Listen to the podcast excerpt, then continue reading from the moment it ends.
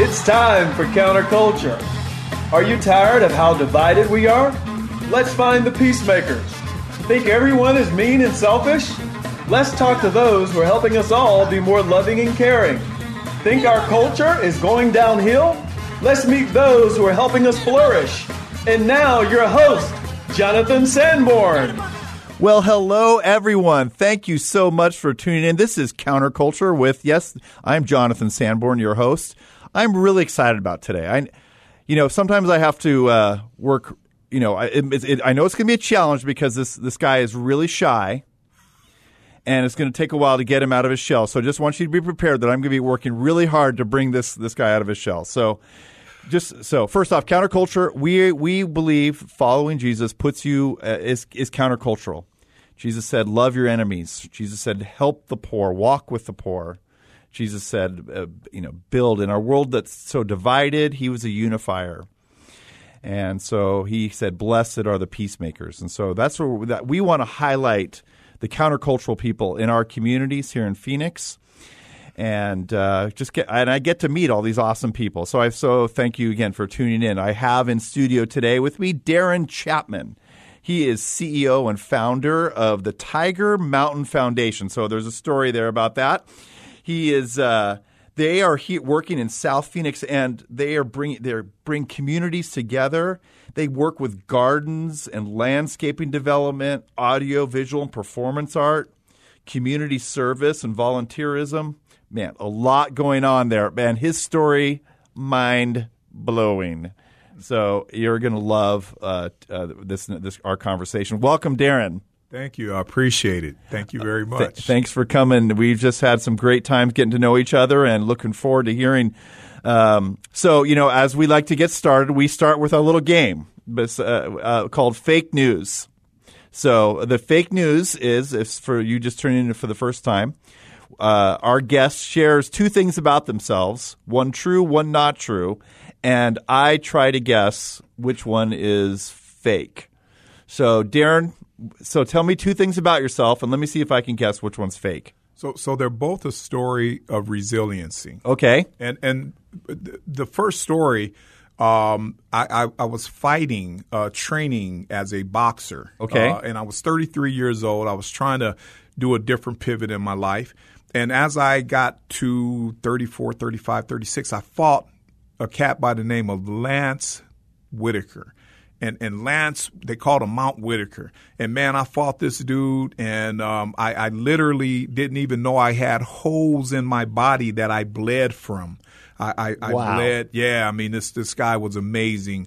Um, and uh, I, I, fought that guy, and, and I didn't do well. And then the next morning, I came back, and um, I, I, I, did really well against this champion. Uh, he was a Continental America's heavyweight champion of the world, six feet eight, probably about six feet eight. Yeah, six feet eight, man, about two hundred and sixty-two pounds. Oh my! Like a forty-two inch waist. Oh my goodness! Yeah, but but uh, and, and getting ready for Lance, uh, the other uh, story of resiliency is I fought six time world champion James Lights Out Toney.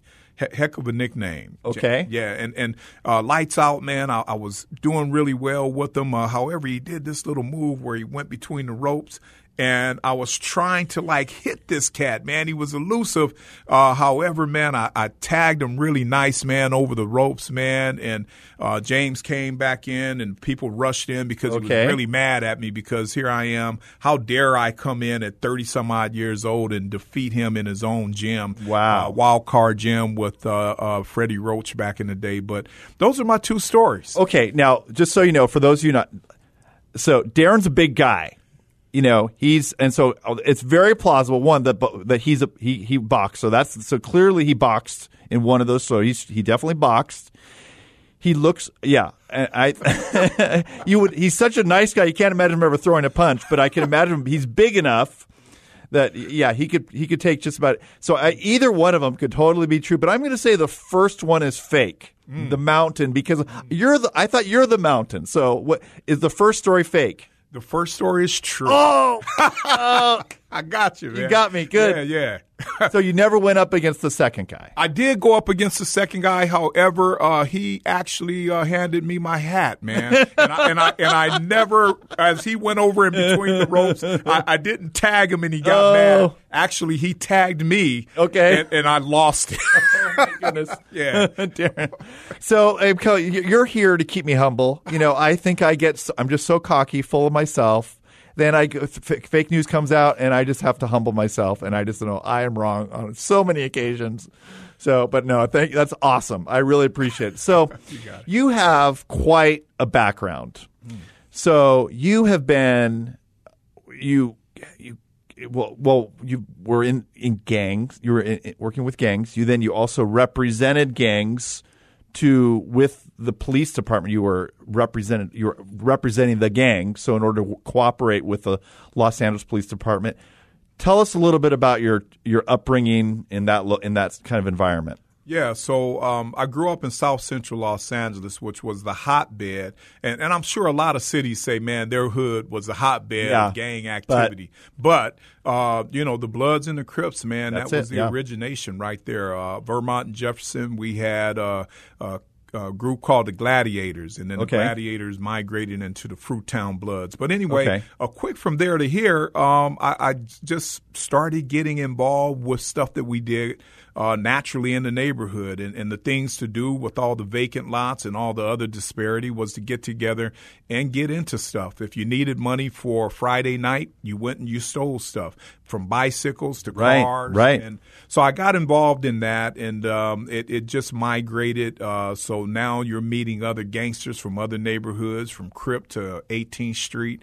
Uh, and by the time I was a young man, um, I started uh, basically being a point person, Right. Uh, to kind of keep a lot of the drama from happening. However, uh, the police pointed out to me that that's not quite a job. That that's called a criminal conspiracy. Right, right, Yeah, right. You're just beating, bringing more gangs together to do uh, the, their due, and Right. so. Um, so that's what happened uh, uh, on that side of the ledger, uh, working with uh, uh, the different gangs, sort of as a negotiating mediator. Right. Uh, even though I grew up in a blood neighborhood, uh, everything we did we called keeping it gangster. Keeping So it we- yeah, gangster, Yeah, so yeah. we kept it gangster across Los Angeles uh, into South Phoenix, uh, uh, Miami, Harlem. Um, yeah, just yeah. So you had a wake up call though at some at one point in your life that kind of refer, ref, you referenced uh, something that you had been heard when ever since you were a child, and then you had a wake up call later on in your life. Tell, tell me about that. Yeah, yeah. So um, as a young guy, I think it was second, third grade, the teacher told us she would get our attention by saying, "You guys better pay attention. Your life expectancy is 25 years 25 old years old. as a black man growing up in this community." Right, right. Uh, at the time, I was in the Los Angeles Unified School District, going to 37th Street School, 54th Street School. Okay. Um, and so, uh, as a young dude, that that caught my attention. Uh, so much so that I went home uh, after hearing that from the teacher, and I got down on bended knee and I said, uh, "Hey, hey, listen, man, upstairs, big fella. Yeah, if, if you whatever- would, yeah. yeah, if you would, if you can give me that 25 years, I'll just try to be the very best person I can possibly Right. be." Uh, that was my negotiation. As a matter of fact, uh, um, I, as I remember, Jonathan, I asked for a year additional, so like 26 years. However, I went back to the negotiation okay. table the next night because I, I felt almost like I was being greedy. That's Yeah. how uh, Wow, likely even just an extra year felt greedy. yeah, exactly. Yeah, Yeah. So I, I, I went back to that table and said, if I if you just give me twenty five, I'll take the twenty five Right, that right. put on the table, and um and yeah. So I prayed that I could live to be twenty five, and the give back would be that I would try to do the best that I could to be the best that I could.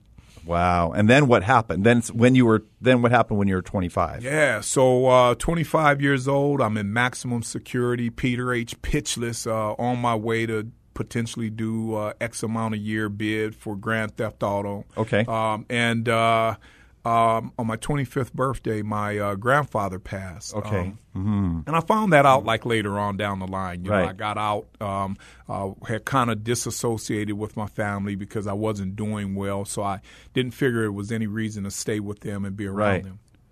So yeah, I um my grandfather had passed away on my 25th birthday. Kind of a very unusual feeling that night because it was my 25th birthday. I was incarcerated. Yeah. Um, and I thought, okay, This now is some, you're around some of the worst people in society Yeah, that yeah, are yeah. around. That you're in maximum security yeah, prison. Yeah, I mean, there there was a medium and there was a minimum. Yeah. and uh, I had ding, ding, ding, ding, ding, hit the Yes. maximum uh, level. Right. Unfortunately, and uh, yeah, I, I just knew that that for me, sitting on that uh, uh, cot uh, Right. in, in that dorm with all of these different cats from. X, Y to Z as far as uh, crime. Right. Yeah, murder. Uh, I mean, you know, there was a guy who did crimes against children, and Oh, I mean, yeah, just, yeah, they're, they're sure. all there. And so, um, yeah, I just kind of knew for me, um, I needed to do something a bit different because um, it was a death all within itself. So Right. the teacher had been right. 25 years old, man, I wasn't alive. I, I was Yeah. literally a dead man living in a cell. Wow. So you you had a that's obviously just a wake up call. You made it. You beat the statistic. You're alive, but you're in prison, and you just said this is going things are going to be different now. Now I think people can think like bad neighborhood, straight to prison. It that seemed to be that's a tra- trajectory that a lot of people can uh, understand. But you actually had a season before your prison day that you were at, you're at ASU. Yeah, Things- yeah. Played but- played football at Mesa College. Uh, did really well there. Um, Was getting letters from universities all over the country as an outside Yeah. linebacker. Um, academically, I did relatively well. Um, and uh, uh, initially, even before uh, junior college, I was on a four-year Medallion of Merit scholarship to Arizona State Yeah. University, which is an academic scholarship. Right. Uh, So academically and athletically, Sure. um, I was starting to get into a certain zone of uh, maybe this kid from the hood can be okay. Right. Yeah, and then and then a, a couple some massive curveballs, some ways that you you had you were treated. You kind of got thrown under the bus by society. Really, is that would that be fair fair to say? I, I think um, for for a kid my age, quite honestly, in all transparency, I think I was doing some things on the side of a ledger that that that kids from my neighborhood do, which I wouldn't necessarily condone Right. for any human being. Sure, sure. Uh, however, um, what I got arrested for was nothing that I did. I got Yeah. arrested for an armed robbery. As I and at this particular time, I'm really trying to move in a good direction. Right. I'm teaching school full time. I'm going to Arizona State. I'm just short of a, a semester of my uh, degree in business communications. And uh, I, I didn't see that coming. I, I thought that was the path that you took Right. when you were going to do the right thing. And, and um, yeah, I got arrested for armed robbery uh, while I was teaching at the school. One of the teachers thought it'd be a smart idea to keep me from getting my summer school position to say that I'm a black man who actually create uh, committed a sexual assault. Uh, and I, and it was actually her friend who she was with one night to make the story up, who told our dean of students that that never happened. And she Wow. told me she was going to make up the story that this black man was Mm-hmm. with this white woman and he did these foul things to me. And I, Right. when the dean brought me in, I didn't even know what she was talking about. I, I thought she was talking about me working with one of the students that I was doing, I thought a pretty good job with. However, I, I gave him a James Brown song and it Right. had, had a lyric in it Yeah. that I thought was a little amiss and maybe Yeah, that's I thought you were guilty on that yeah, one. I thought I Yeah. was guilty on that. But you know, you bring up. I, I think there's many people have a false idea that they think that if anything ever bad happens to you, it's because you, if you don't do anything wrong, you don't have anything to worry about. But that's simply not true. And your your your experience and your story is like you're you're doing the right thing. You're in school. You're you're not just in school. You're you're you're excelling at life and doing you know teaching and helping in the community and then to get that kind of curveball which then sh- sure enough you get thrown into the system and suddenly yeah you just kind of spiraled Yeah, I, I rebelled. I, I, I didn't want the conformity. Yeah. I, I wanted to do something very different off of the white picket fence beaten path. Sure.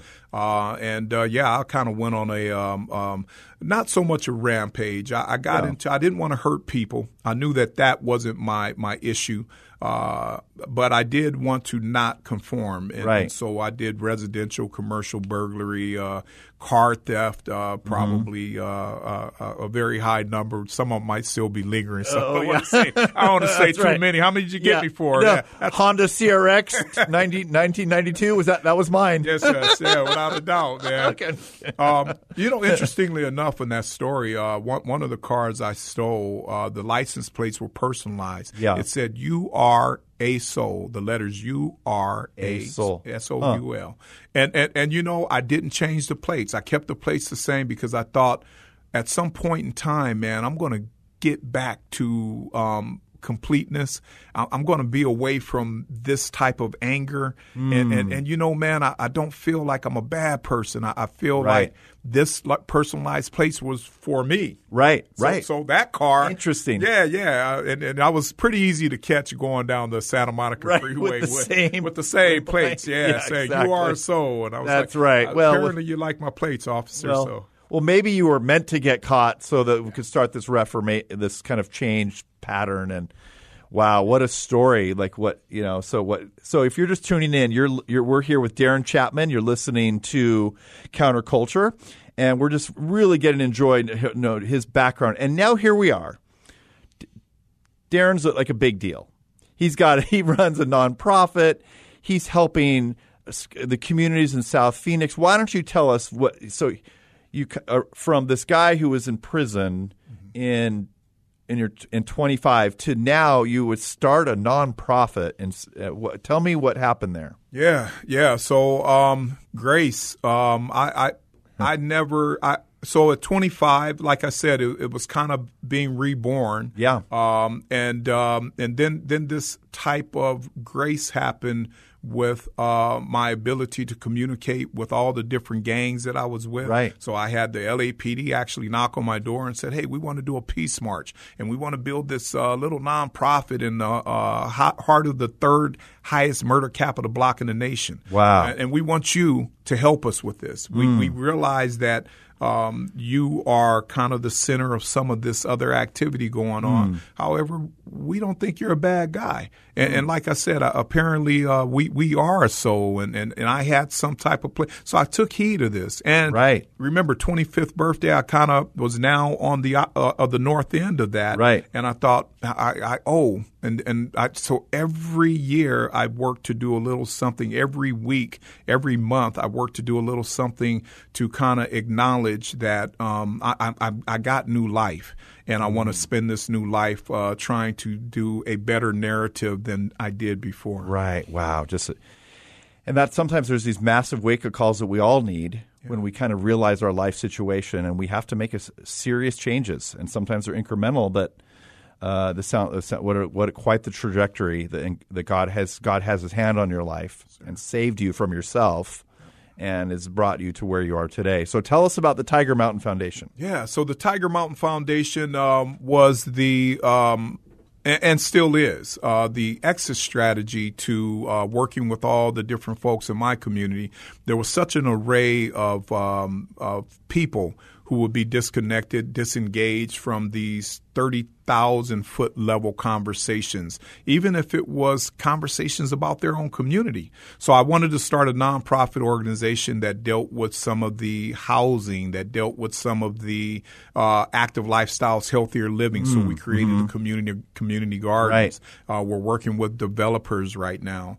Um, uh, just got off a conversation with uh, Brian Commercial uh, Real Estate. Uh, did you catch that? The- Will they set, be sending me a check for yeah, exactly. Check, checks in the mail. That's right. They, they're welcome to sponsor the show. Only five hundred dollars. That's it. Just kidding. That's it. Uh, but no, uh, so so I've, I've just been very fortunate to be in conversations with. Uh, uh, very uh, uh, magnetic um, and uh, business people, um, uh, folks in the uh, faith-based, um, you know, uh, organizations as well, um, and and so that blessing, um, that that uh, grace has actually turned into Tiger Mountain Foundation, Okay. uh, that started in 2007.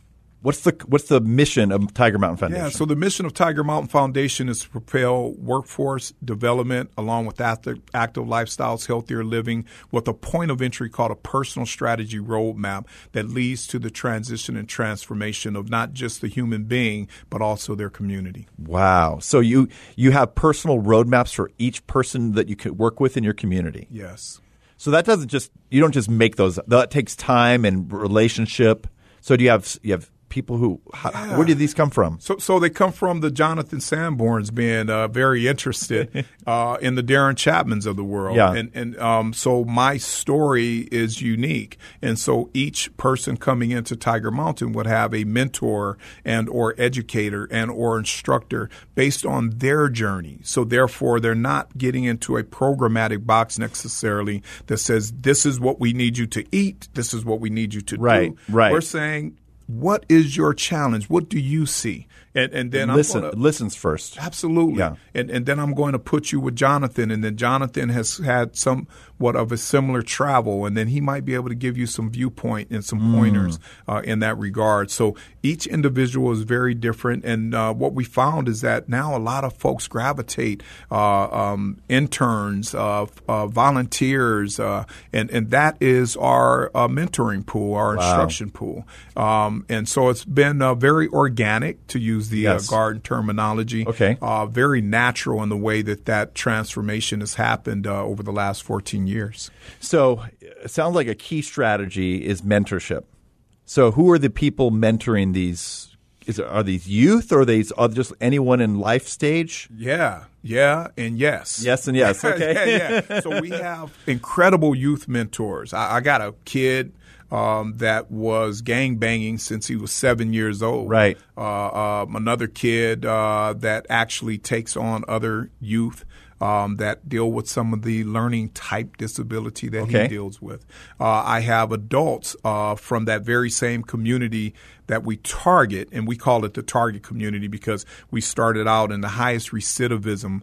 Folks getting out of jail, going back in six months to two years. Wow. Um, yeah, and, and it's plus 80%. That's crazy. Isn't that- isn't That's that- so just- brutal. oh, it is. Yeah. It really is. So why in that billion dollar pipeline would we not have um, mentors that actually um, epitomize that community, along with doctors, Hmm. uh, attorneys, other educators that um, have a, uh, a a way of communicating with other Wow. human beings. So yeah, that mentor base actually our, our oldest gardener, uh, for instance, is ninety well, she says she's ninety three years old. However, I'm, I could have swore she told me that three years ago. Oh, okay. Yeah, yeah. So she's lying about her age. Yeah, man, at the tender know. age of ninety three. That's right. But but she's beautiful and um, she's somewhat of a mentor to myself. She's a beautiful Wow. lady. Uh, however, we have uh, younger folks who are in the 16, 17 year old range. Uh, one of them just got a 40 hour a week job as he's trying to keep himself in school. Okay. Um, and uh, he's a mentor.